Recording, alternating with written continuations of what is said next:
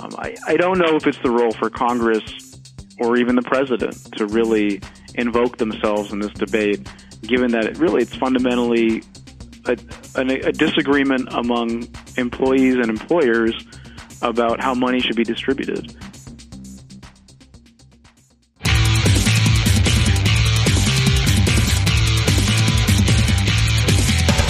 This is Lawyer to Lawyer, the award winning legal podcast with J. Craig Williams and Robert Ambrogi.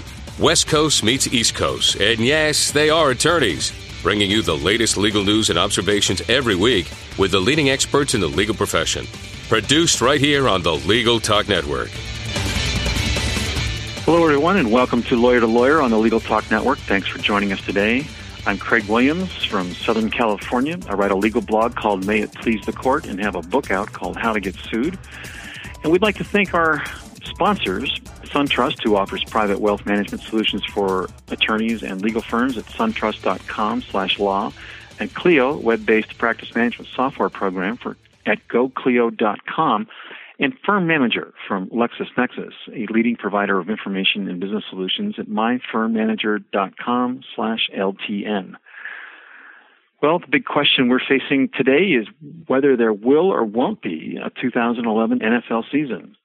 There are millions of football fans asking that question across the country. We're going to see what we can do to answer some of it today.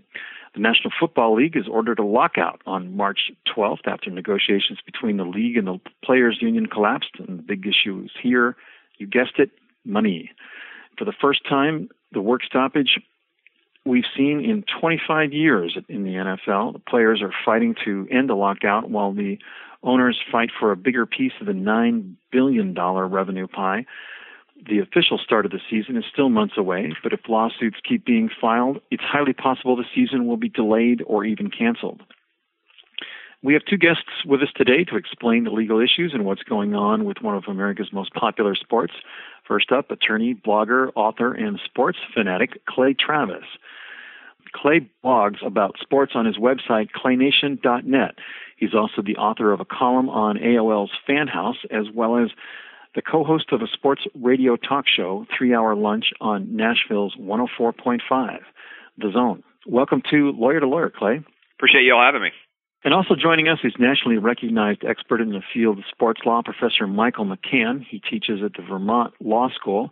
He's also a legal analyst for Sports Illustrated and author of the column Sports and the Law on SI.com. He's also the co-founder of the Project on Law and Mind Sciences at Harvard Law School. Welcome to Lawyer to Lawyer, Mike. Hey, how you doing? Thanks for having me on. Well, Clay, let's um, kind of get a little bit of background and start us out about the circumstances that led up to the, to the lockout. Maybe you can describe for us what the owners want, what the players want. Yeah, I think the simplest way to say it is um, there's nine billion dollars in revenue uh, that the two sides are fighting over, and effectively the owners have been taking one billion off the table immediately before they redistribute the revenue to the players. And I think the players are getting somewhere around 60% of the overall revenue of that remaining uh, amount of money. And now what they're trying to do is take off two billion before they redistribute the money.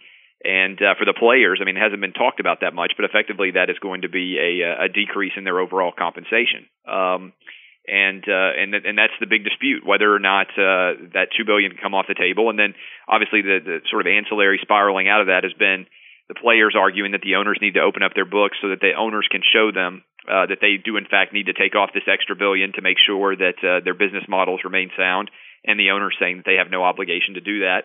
And uh, we've continued to basically be arguing over those simple, uh, relatively straightforward issues. I mean, I don't think this is incredibly complicated, uh, but both sides have been uh, continuing to fight for for months now. And the owners basically signaled up to uh, a year ago, I guess, that they were going to opt out of the current bargaining agreement, um, and uh, so they're trying to get a better deal than they negotiated beforehand. Michael, how does the uh, how do the owners justify the additional revenue that they're seeking, and how can we uh, how can we look at how do we look at that?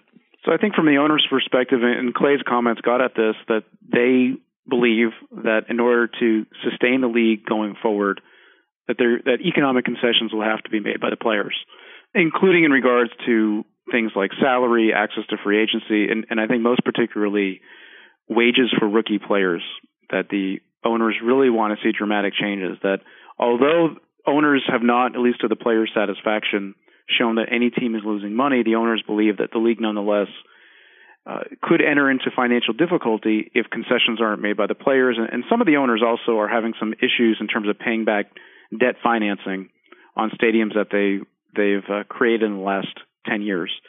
So the owners want to see some financial concessions, and the players, of course, don't want to give them up.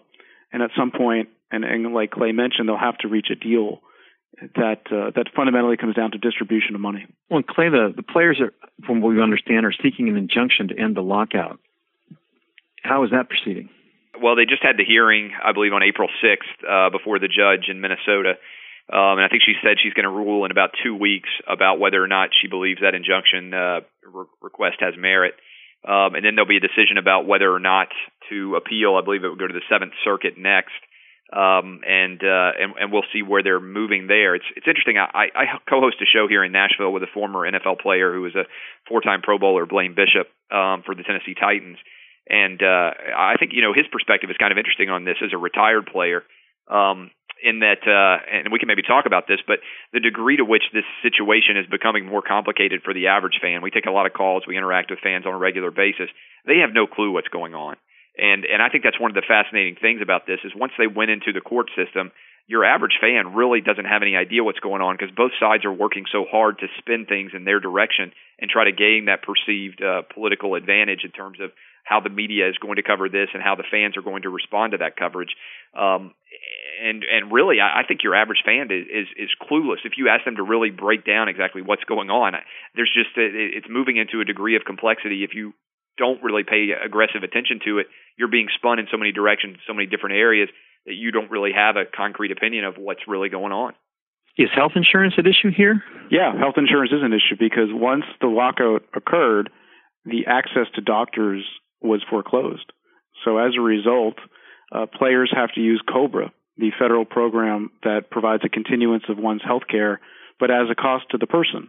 And the players are getting about $60,000 in a fund, a lockout fund that will be provided to each player. But uh, as the Players Association asserts, a lot of that money is going to be going to pay for health care. That even though the players will get, you know, and of course, think that in mind, think about that sixty thousand dollars is a lot less than what the average NFL player gets, which is one point nine million. But even then, a lot of it's going to go to pay for health care, particularly if they have families. So, yeah, health care matters in terms of the, the, the immediate issues, but in terms of, Craig, if your question was getting at sort of also concussions and those types of issues, it's interesting that that has not come up whereas money has been the, the, key issue. Now, it's possible that the leagues and players have sort of reached an agreement as to how to best approach the concussion issue and better helmets, better technology, and the like.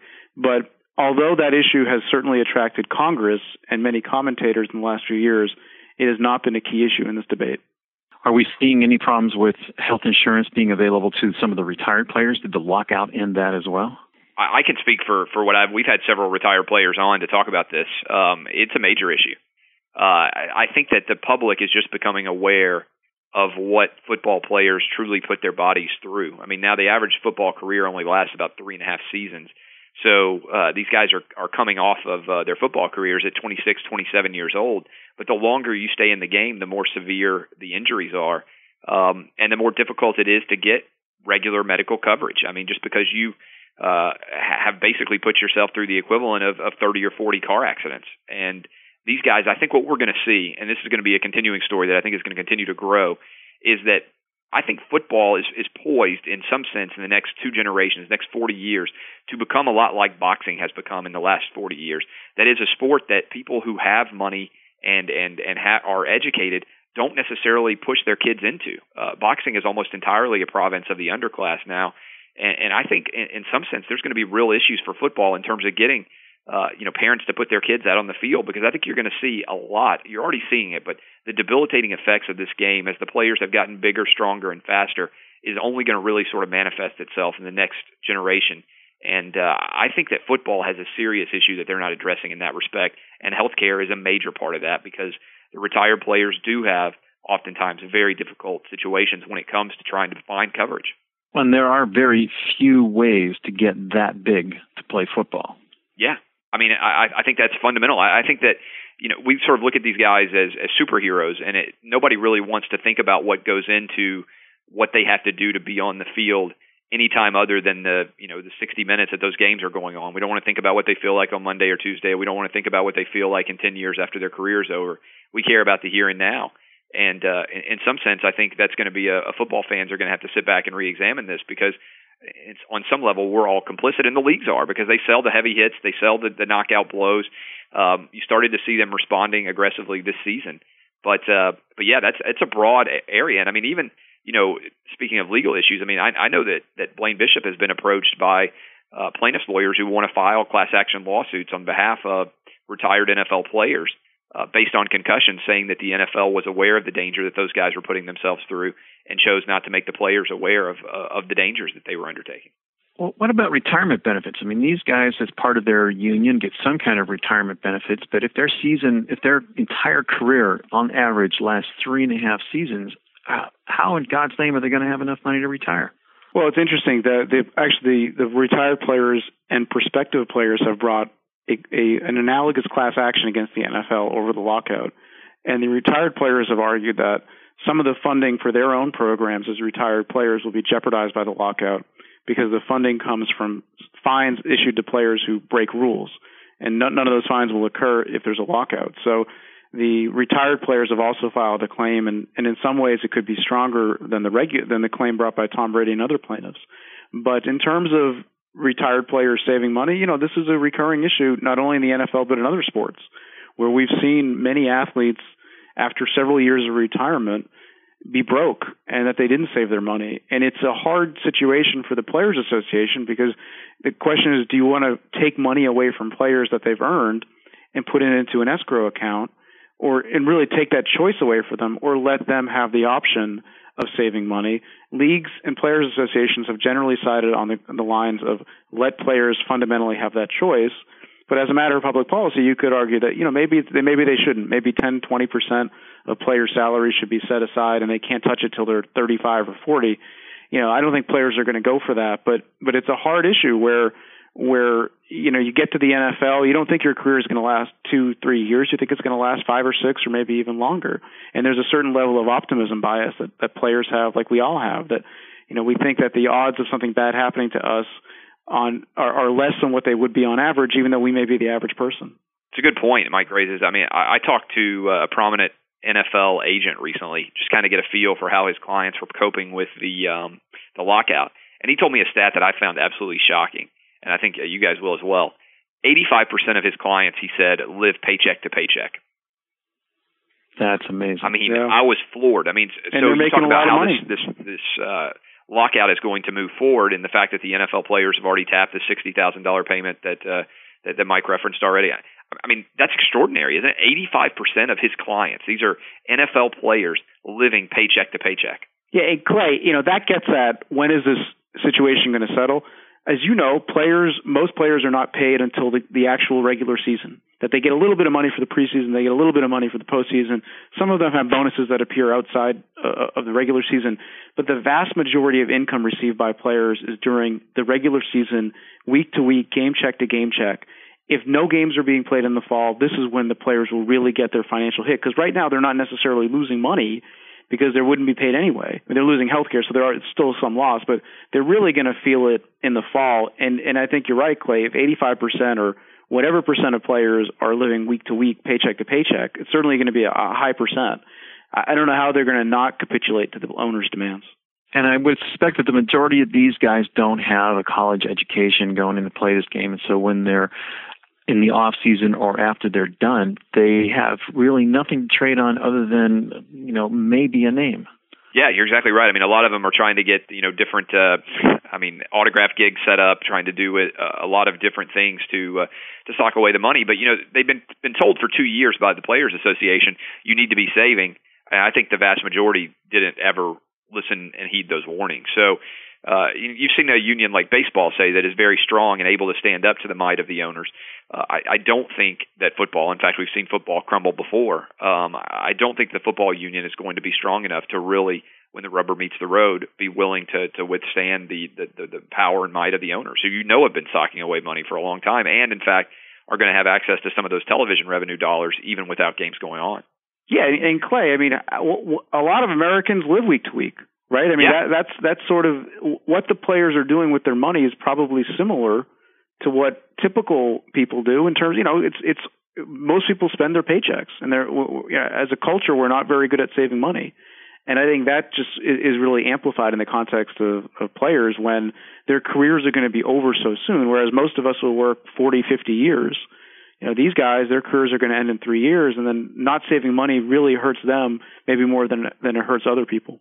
It's easy to be somewhat sympathetic with the players to some degree, but you know, I mean, they make a lot more money than than we do. But typically, the owners make way more money. Is there anything sympathetic for the owners? I mean, there- there's been some claims of antitrust and and uh, attempts to decertify the players' union. What what do the owners have to be sympathetic about?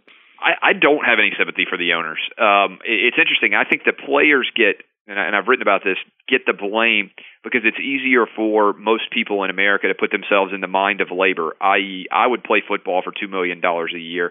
I would be happy to go tackle somebody for four hundred thousand dollars a year. I'm making forty thousand dollars a year doing X than it is for somebody to put their mind in, in the idea of the owners. And what's kind of interesting to me is all the, the average fan, I think, doesn't think about the fact that if somebody doesn't get the money, in other words, if a player doesn't make the salary that he thinks he deserves, then the owner gets to pocket the, that amount, right? I mean, that's the owner's benefit. But fans, I don't think con- contemplate. They think of the money going to the player, but then they don't think about if the player doesn't get the money that it goes into the owner's pocket. I think that's kind of, there's kind of a disconnect there, and, and, and I think you're right. I mean, I, the owners are the one who opted out of this deal. They should be to blame in some sense because it's a lockout and not a strike. Again, what's the distinction between a lockout and a strike? Is it lost on your average fan? I think it probably is, and and that's why I think uh, public perception honestly ends up blaming the players because they're more connected and easier to see and understand what they do. I think than uh, than the owners are. It almost sounds like we need to get some congressmen involved with this and maybe some legislation rather than the court system. Uh, what, what are you guys feeling about that, Mike? Well, you know, I think for this narrow issue of whether or not there's going to be a season, I don't know if government can play a major role other than the National Labor Relations Board deciding on whether the Players Association wrongly or rightly decertified. Um, I, I don't know if it's the role for Congress or even the president to really invoke themselves in this debate, given that it really it's fundamentally a, a, a disagreement among employees and employers about how money should be distributed. And I would be surprised if Congress took any any decisive action other than maybe some grumbling about a prolonged lockout. Um, we did see, though, President Clinton back in the baseball strike in the in the mid 1990s play a role in trying to shepherd a deal, and there was some success there. Um, but I, I think it's a risky maneuver for any politician because the natural reaction will be, why are they spending their time on this? Obviously, football fans are upset that there's no football, but in the grand scheme of things, is this really all that important? The one the one angle I, I would think would be interesting to explore that hasn't been talked about very much is these cities that have built these stadiums and have loan obligations due that are predicated in some sense on events taking place in them that aren't going to be taking place. So I don't know necessarily that's a congressional thing, but I'm a little bit surprised that there haven't been, hasn't been a union of mayors or somebody like that talking about the the impact on the cities for these taxpayer funded stadiums. Um, because the, the the people in the city do have as taxpayers a little bit of an interest in whether or not those games are going on in the sense that they're still paying off the stadiums that they built with the taxpayer money. And, and, and the fact that nobody's really talked about that, I think, is, is kind of interesting. We can talk about that in just a moment, but for now, we're going to take a quick break. We'll have lots more on the NFL owners versus players when Lawyer to Lawyer returns right here on the Legal Talk Network.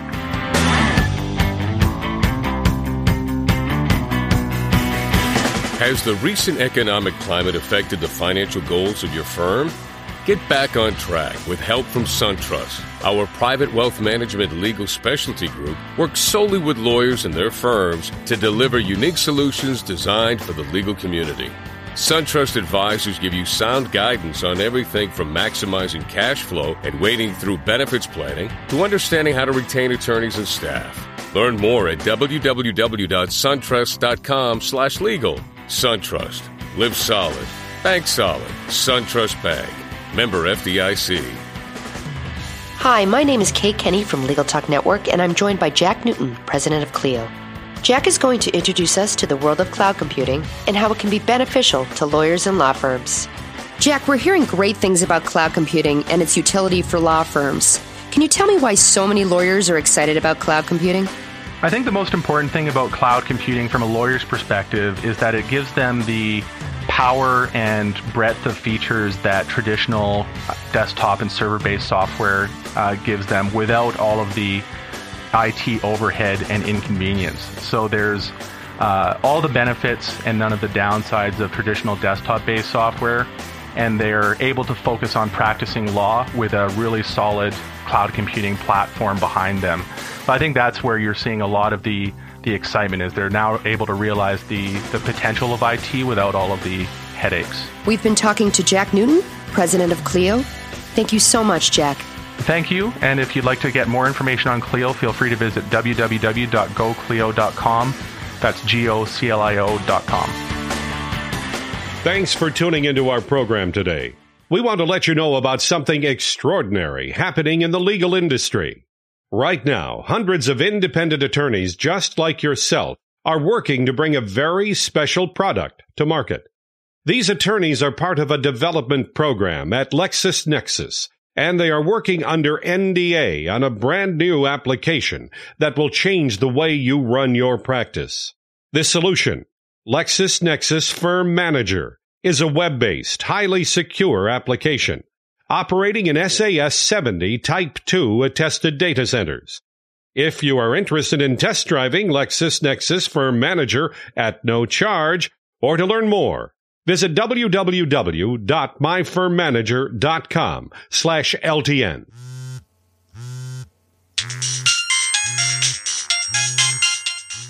It's the office calling again. Don't answer it. Why not? I'm listening to Legal Talk Network podcasts to get my CLE credit in West Legal Ed Center. Oh, yeah.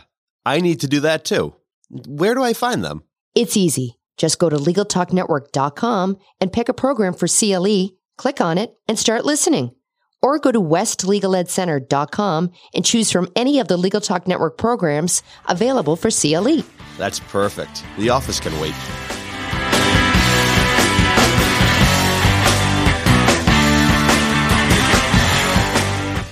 Welcome back to Lawyer to Lawyer on the Legal Talk Network. I'm Craig Williams, and my co-host Bob Ambrogi is off today. We're talking about the NFL lockout with our guest, Professor Michael McCann of the Vermont School of Law, and blogger and radio host Clay Travis. Clay, you had a thought right before the break.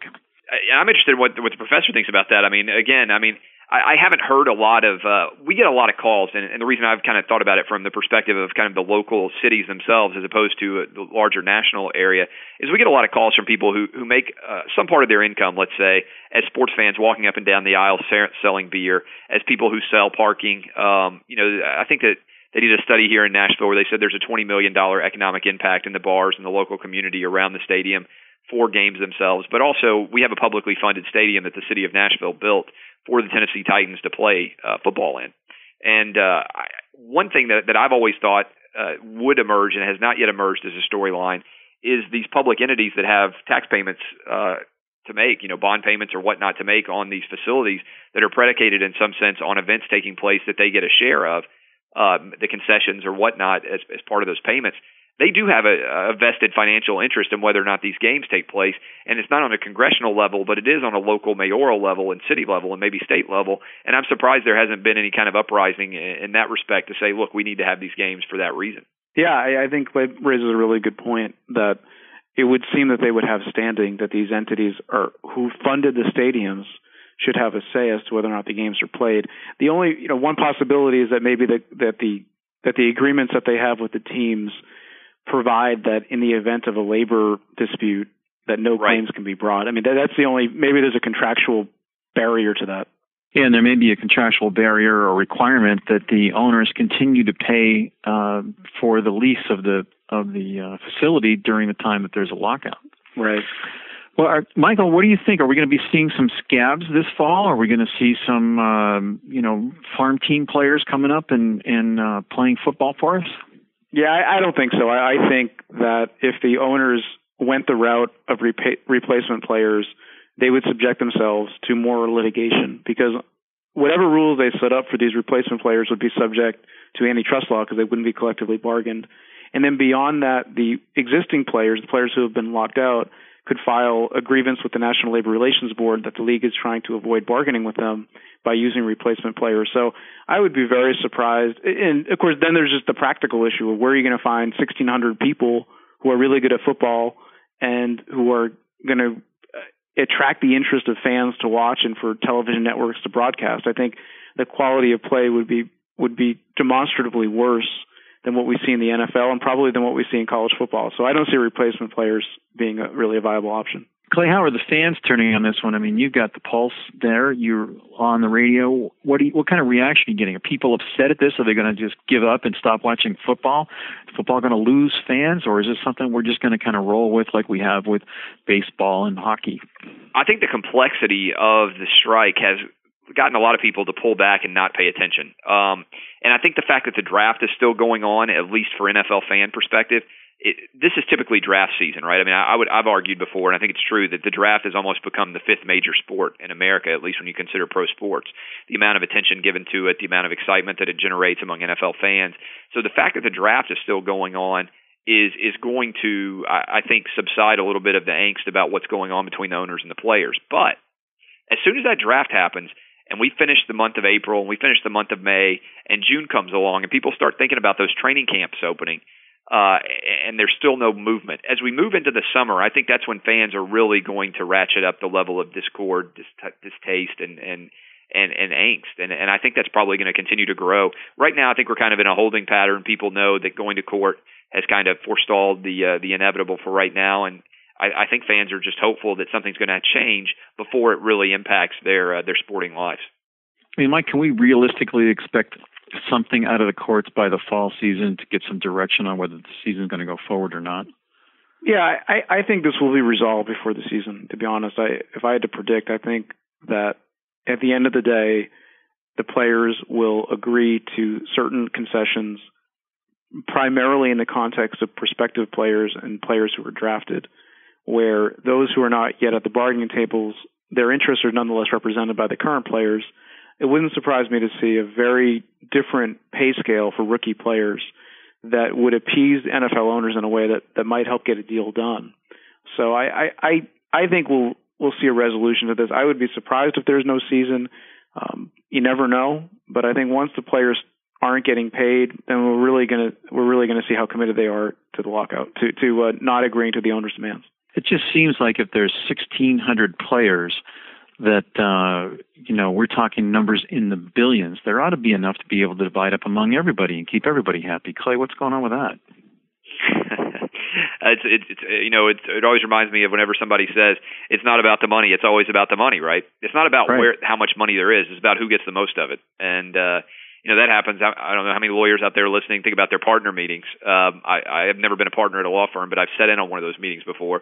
And uh, people who are otherwise pretty reasonable people, when the money actually needs to get divvied out at the end of the year and everybody's uh, ratio is going to get distributed, the managing partner's got a pretty tough job. And uh, I, I think that uh, you know it, it, that little partner meeting is a microcosm of what goes on in the NFL. Just because there's a lot of money to distribute doesn't mean that everybody's very happy about how that money's going to get distributed. I would imagine not. Well, gentlemen, it's just about time for us to wrap up and get your final thoughts along with your contact information so our listeners can reach out to you. So, Mike, let's start with you.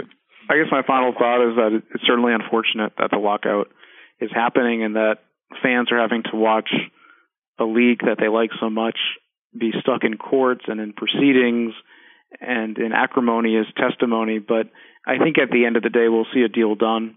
Um, in terms of reaching out to me, I'd be happy to to uh, to communicate with anyone, you can you can find me at Vermont Law School. You can find me on SI.com, and I have a Twitter account, uh, McCann Sports Law.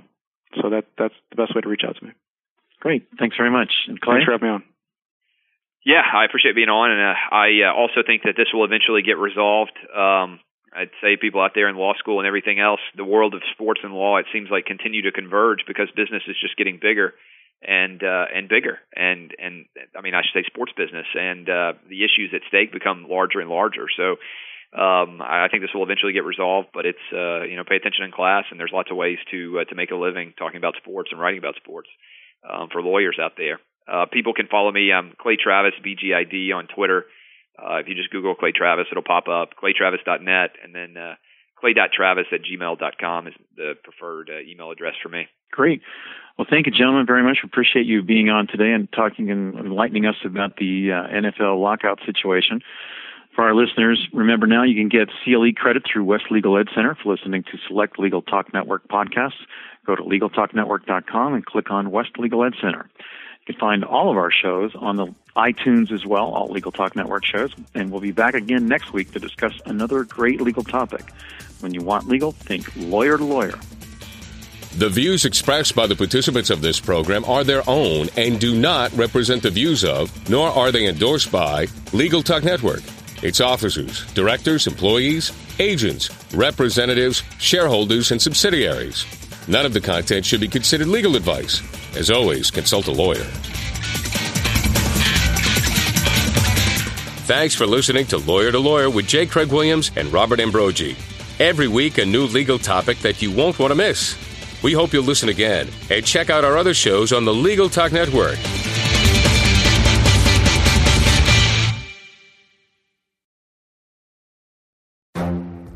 The Lunch Hour Legal Marketing Podcast, your resource for the tips and tactical advice you need to grow your business. Plus, keep up with the news and commentary you crave to stay one step ahead. It's hosted by me, Guy Sakalakis. And me, Conrad Saam. Every other week, we break down the issues holding back your marketing strategy and talk about the changes you need to be prepared for.